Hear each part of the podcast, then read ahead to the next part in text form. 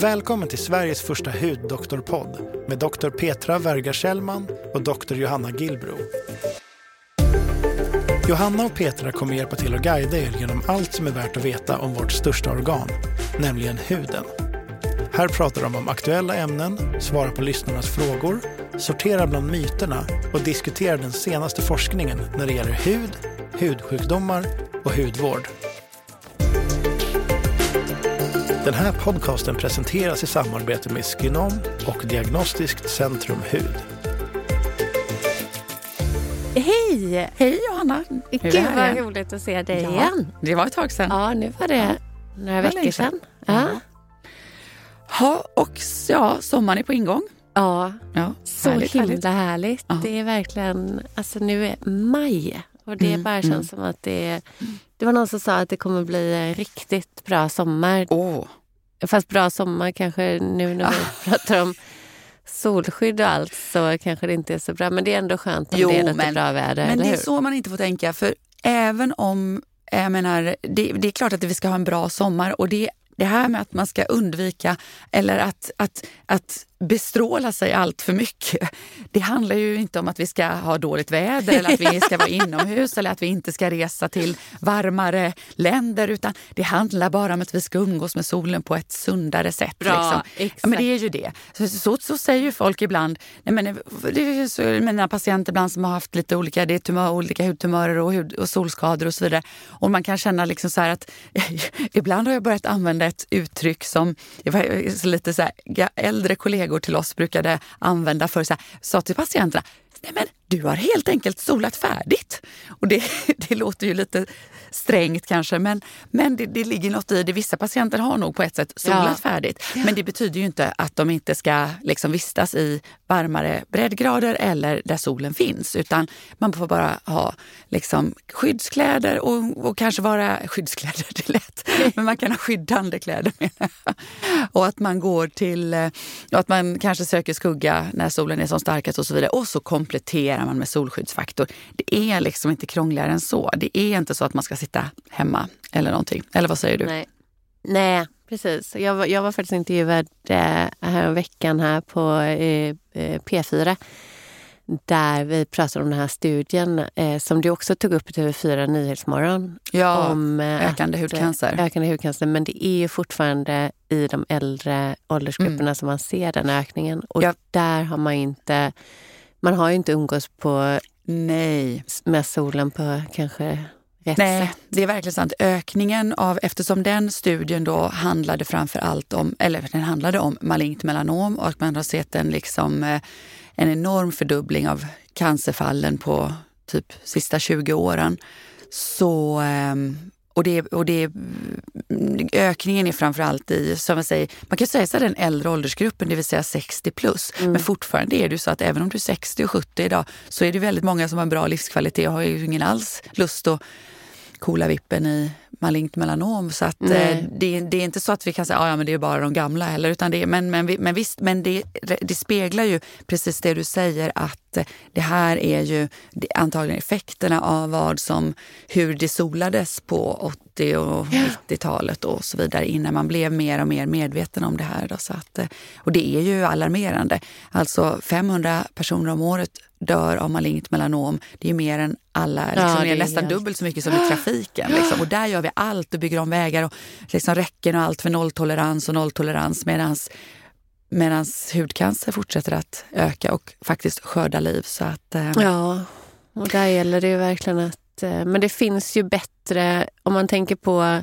de solskydden som vi hade på 80-90-talet så Faktor finns fyra. det ju mycket bättre. Ja, så finns det mycket bättre. Plus att många av de ämnena, UV-filterna, degraderade också i solen. Det vill säga att du fick... Det, det, de bröts ner. Liksom, de bröts ner så du fick inte den effekten. Och de filtrerna används ju, vi kan prata lite om det, de Ja. används ju faktiskt fortfarande idag. Ja, Men det kan man ju undvika för att det finns bättre filter. Absolut. Ja, men vi ska komma till det. Vi ska också ta en fråga. Det var någonting jag skulle säga bara om eh, den här ökningen. Ja, ja, nej, det var en hudcancer. Men det är alltid så lite trist och tråkigt och pekpinnigt att hålla på med. Men, men det är ju liksom allvarligt. Och, och lite också, även om man som sagt var inte drabbas av den allvarliga hudcancern, malignt melanom, som man ju då verkligen, faktiskt kan dö av, så finns ju också de andra basaliom, alltså basalcellscancer och skivepitelcancer. Och även om de inte är så att man liksom, basaliom dör man aldrig av. Skivutdelcancer dör man ytterst, ytterst sällan av. Men bägge är ju ändå tumörer som måste opereras bort mm. när man får dem. För annars så leder de antingen till stora liksom, vätskande sår eller de kan ätas in i liksom, ben och skelett och, och de eh, så att de läker inte ut av sig själva. Så då leder ju det många gånger till kanske stora operationer i alla fall och i både ansikte och, och så. Så att det är ju, även om man inte dör av dem så är de ju ändå leder de till stor liksom, sjukdomsbörda och mycket besvär för mm. patienter som drabbas. Så, att, mm. så det finns anledning att umgås sunt med solen, att, um, ja, att lära sig umgås med solen. Jag älskar också solen när den är framme men jag, jag undviker att, allt, liksom att få allt för mycket sol mm. direkt på huden. Liksom. Det är det. Det är det det handlar om.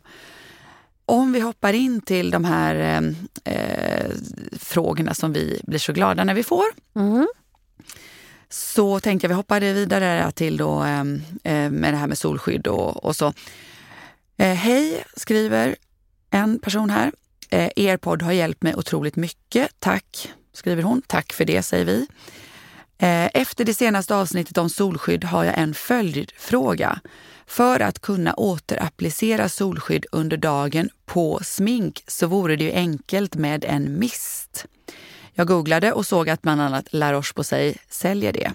Men till min fråga, är detta då farligt då man kan andas in det lätt? Med tanke på det ni sa om nanopartiklar och risken med att få in det i lungorna.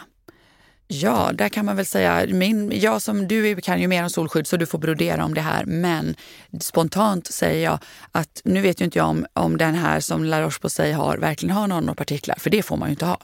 Man får ju inte ha nanopartiklar i, Nej, precis. i spray eftersom det kan andas in. Men det kanske är, Nej. den här kanske har annat än nanopartiklar. Ja precis, nej men, men den innehåller inte inte, eh, inte det här fysikaliska skyddet i nanopartikelform. För det, nej, man rekommenderar inte att, eh, att använda nanopartiklar i eh, spray i eller mist. Spray eller mist eller allting som man kan inhalera. Nej, sen, sen är det ingen fara att applicera det på huden för det kan ju inte tränga in i huden. Exakt. Um, men just när man andas in och det kommer i kontakt med lungorna, det, det har negativa hälsoeffekter. Mm. Uh, men när vi väl är inne på, vi ska inte ägna hela det här avsnittet till solskydd igen, men, men det, vi har ju väldigt mycket frågor om solskydd. Yep. Och någonting som jag faktiskt såg eh, förra veckan eh, som jag tycker är så... Ja, jag, blir, jag tycker det är så himla fult eh, och jag blir så arg faktiskt. Det är ju att många eh, märken marknadsför sina solskydd som helt fysikaliska eller, eller helt att det bara är mineralfilter. Eh, alltså inga kemiska UV-filter. Och när man väl då tittar på deras ingredienslista då förväntar man sig att se bara de här fysi två fysikaliska filter som finns, alltså titaniumdioxid och zinkoxid. Men nej, det finns ytterligare en ingrediens i alla de här som jag tittade på. Eh, Vad är det för något? Eh, och det, jag ska säga det, titta gärna efter det själva. Om det, om det är en produkt som marknadsförs som SPF 50 eh, och endast säger då att det är fysikaliskt eller mineralfilter, då bör man titta efter en ingrediens som heter betyloktyl-salicylat. Och i alla de här som jag tittade på och analyserade förra veckan så finns den här ingrediensen. Och vad är det här för ingrediens då? Ja, jo, det är en ingrediens som inte är registrerat som ett UV-filter. Men det har samma struktur och sam, väldigt, väldigt liknande effekt som ett av våra äldre varianter av kemiska UV-filter och det heter etylhexylsalicylat. Eh, ett annat namn för det är oktisalat. Och det är ett, ett UV-filter som man verkligen försöker undvika. Eh, det är ett UV-filter som eh, ger korallrevskador. Det är, är misstänkt hormonstörande. Det är ett av de här filterna som faktiskt degraderar av solljus, alltså att effekten förstörs. Så det är ett av de här äldre varianterna av eh, UV-filter som, som man faktiskt försöker undvika idag, speciellt i Europa. Man använder det ju till viss del fortfarande i, i eh, USA och även i och för sig i vissa europeiska mm, märken. Men här ser man då och, och, det finns och varför har man stoppat i det, tror du? Ja, för att man inte behöver säga att det har kemiskt solskydd kemiska UV-filter. Nej, men jag tänker, behövs det då om man har fysikaliska ja, filter? Ah, ja, det är okay. det det gör. Ah, för att mm. om man bara, och det bör man också känna till, att om man har eh, endast mineralfilter, eh, titaniumdioxid, zinkoxid och vill ha en hög faktor, även om du bara har 30, så blir du helt vit om du skulle bara basera produkten på de här två fysikaliska även filterna. Även om det är i nanoform? Ja, mm. det, det, det, du kan inte komma ifrån det att det liksom är en väldigt... Eh, det är ingen bra kosmetisk effekt på produkten och jag tror in, inte många skulle vilja använda den. Ja, okay. eh, så, att, så det här, och det här är ytterligare liksom ett exempel på när man ja, men, säger att det är greenwashing eller, eller vad det nu vad man nu säger. Men det är, det är väldigt, väldigt fult i alla fall att det kan gå till så här. Att, att eh, UV-filter som helt klart har en UV-absorberande förmåga och är väldigt lik i struktur andra UV-filter. Eh, och i det här fallet då de, de med negativa hälsoeffekter att de inte då är registrerade och att man undgår det här. Reglementet då? Ja, precis. Mm. Så det, det vill jag faktiskt ta upp för att, eh, så att eh, håll koll på det. Och, ja, det, Nej, det låter inte bra. fult. Mm. Vi lämnar solskydd där. Eh, det kommer säkert komma fler frågor. Men här jag tror vi, en... vi kommer att ha många små frågor och många små inslag om solskydd Verkligen. framöver eftersom det är en en, en het potatis så här i sommartider. Verkligen. Men här har vi fått en annan fråga. Eh, Hej, tack för en intressant och jättebra podd. Och ett hjärta också, det blev vi väldigt glada för. Eh, hon har tittat på en, en tjej på Youtube som, eh, jag säger inte namnet här, men som är utbildad hudterapeut men ej i en SHR-godkänd skola, skriver hon. Och hon säger bland annat att akne alltid har en orsak och att läkarna bara skriver ut isotretinoin lite hur som helst. Hur ställer ni er till detta? Och så har hon skickat länkar till den här videon. Åh, oh, spännande. Ja, det är klart att akne har en orsak. Allt har en orsak. Så att det, det, det, men frågan är eh, om... Eh, ja, nu har, inte jag, fasiken, nu har jag inte kollat på den här länken visserligen. Har du gjort det? Nej. nej. nej. Eh, men eh, jag tänker att eh, det vore bara spännande att höra vad, vad menar hon att det finns för orsaker? Ja, nej, jag, jag, vet inte. Det är klart att det finns orsaker. Akne har orsaker, det vet vi alla. Det, vet, det, vet, det, är, ju, det är ju det vi behandlar så att säga med. Och isotretinoin är en sak man behandlar med. Det är klart att man inte ger isotretinoin till alla huller om buller, men eh, eh, det är ju inte så att det finns en massa orsaker som man i vissa... För de här patienterna som oftast kan man säga så här, som behöver isotretinoin så är det ju inte så att det finns eh, massa andra orsaker som man käckt och enkelt kan behandla på andra sätt. Då skulle nog det ha gjorts. Både är patienter idag väldigt medvetna och eh, söker ofta information och prövar många gånger på annat håll och, och så vidare eh, Eh, innan de kanske kommer till doktor. Så att eh, eh ofta kommer de ju då till oss i så fall för att allt det där andra inte har funkat. Eh, och då eh, är isotretinoin ett, ett, ett bra alternativ. Det är absolut inte för alla människor.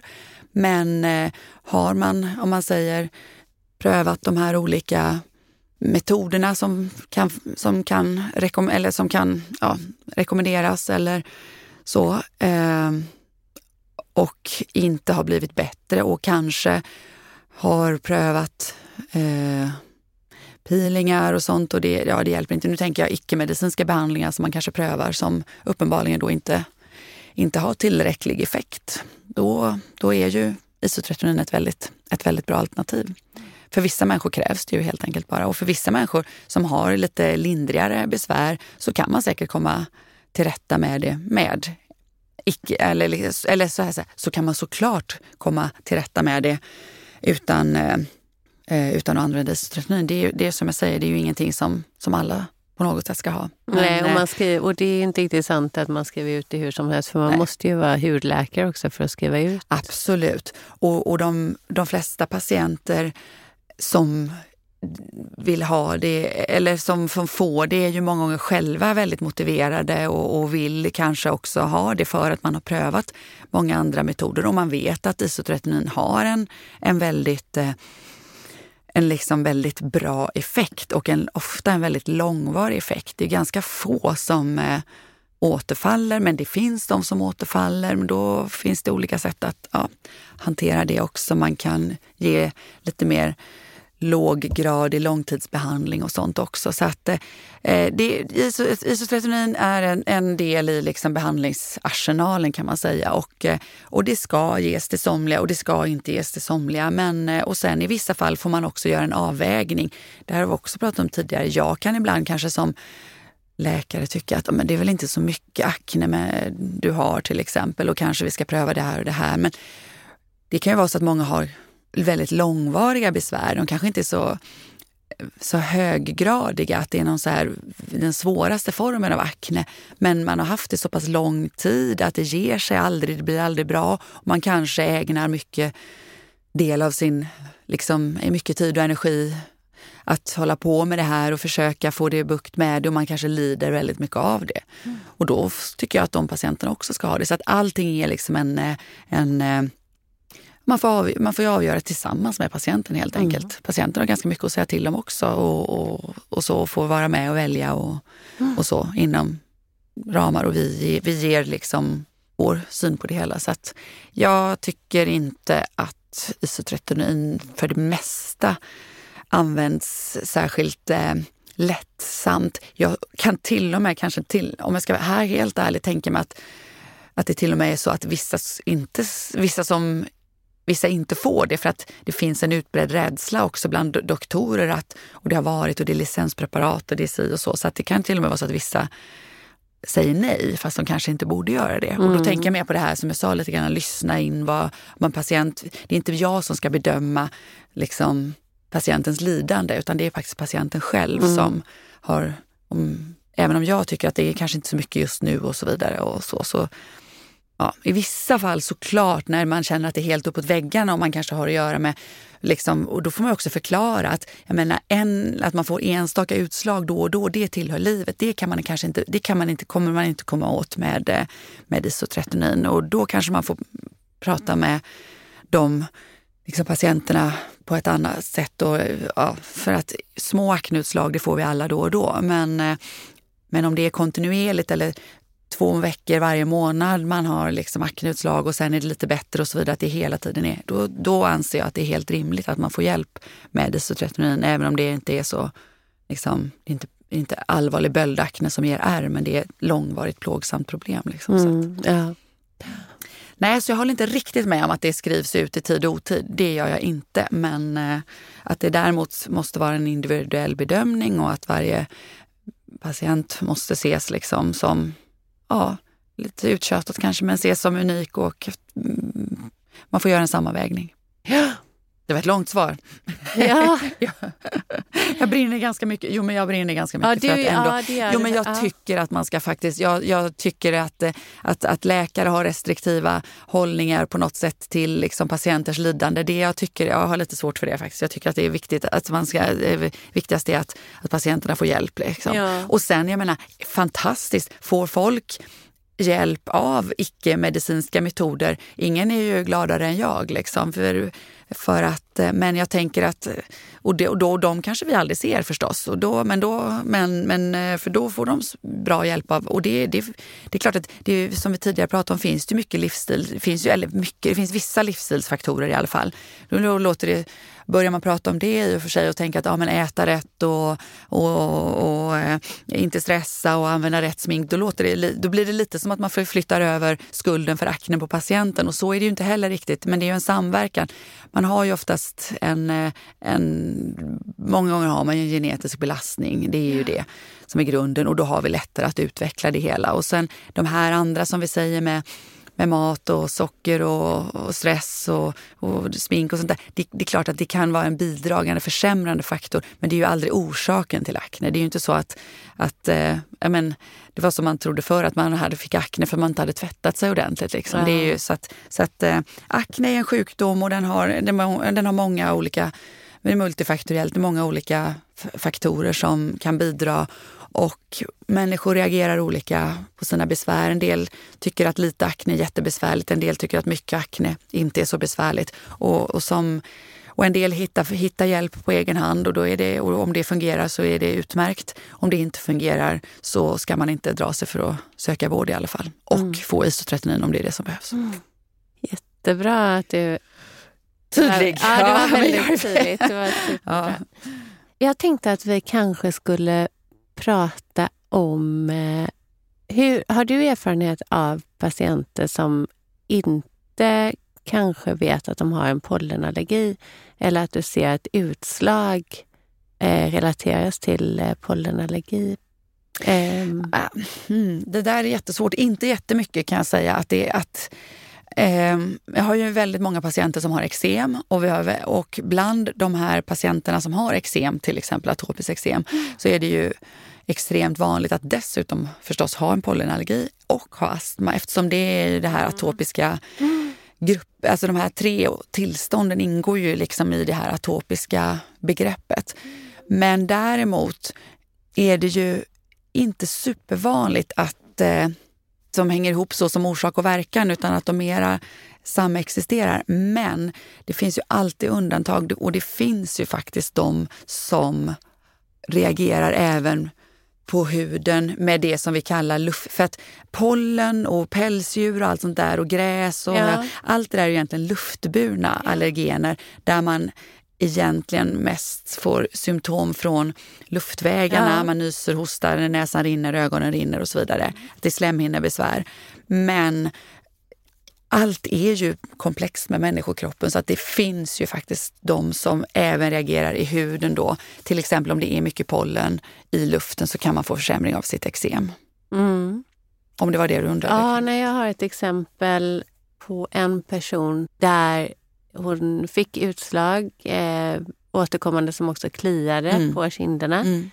Och även i andra delar av ansiktet i och för sig. Men det, först tänkte jag att det skulle kunna vara perioral dermatit för det satt också lite kring näsa och mun. Och det var, men, men sen i och med att de kliar och de satt även väldigt utbrett över kinder och panna och sådär. Så, det, ja, så först så gjorde vi så att vi tog bort alla liksom ingredienser om det skulle kunna vara så att det var per, eh, dermatit. Eh, men sen så testade den här kvinnan i alla fall antihistaminer, alltså vanliga tabletter mot pollenallergi, under, jag tror fyra dagar kanske. Och då, och då hade vi egentligen testat väldigt, väldigt mycket olika alternativ.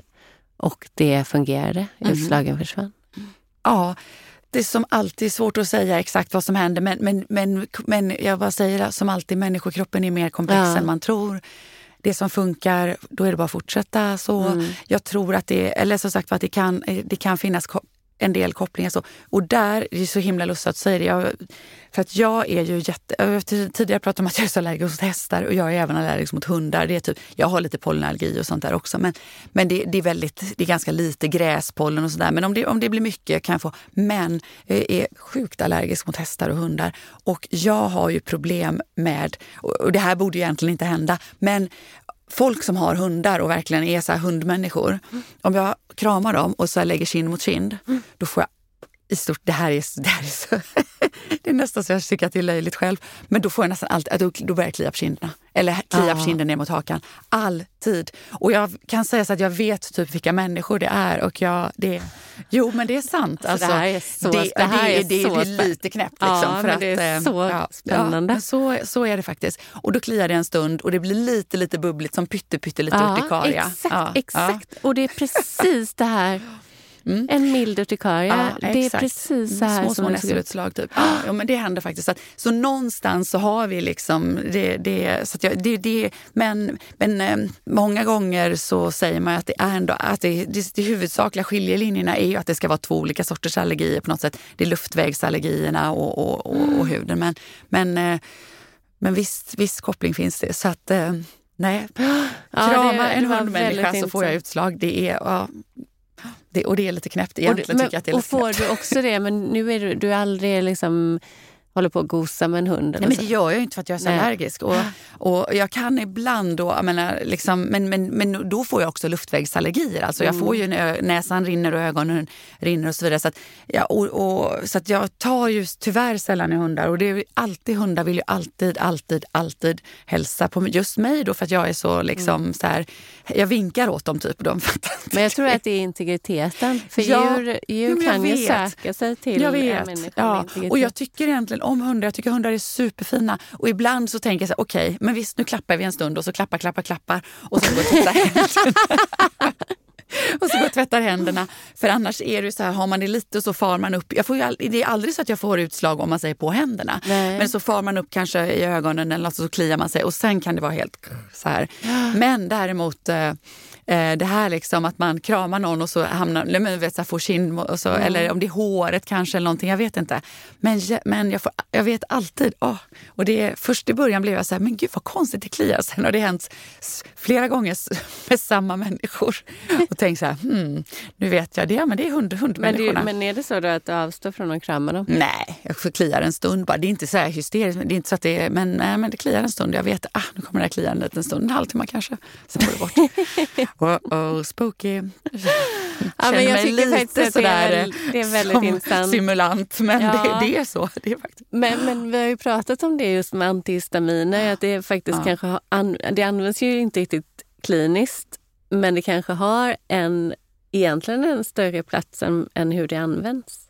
Kanske, kanske. Det är för vissa saker. Liksom. Vi prövar ju det rätt mycket ändå. Alltså man, man ger ju ibland antihistaminer till, allt möjligt, allt som kliar. Och jag tänker de som har, om man säger ett eksem, ett böjväxteksem eller sådär som man, eh, som man blossar upp och så vidare, då, då hjälper ju antihistaminer föga. Men, men det får, de får ju det, jag brukar inte få det så mycket av mig, men de har ju fått det, får det många gånger ändå. Liksom. Det, men däremot är det ju jättebra på all typ av, eh, många andra typer av lite så här histaminmedierade Ja. tillstånd. Så att, eh, ja, eh, det är lite, det händer lite spännande saker i huden Ja. ibland. Men då har vi berört lite, lite olika ämnen den här gången och lite, lite smått och gott helt enkelt. Ja.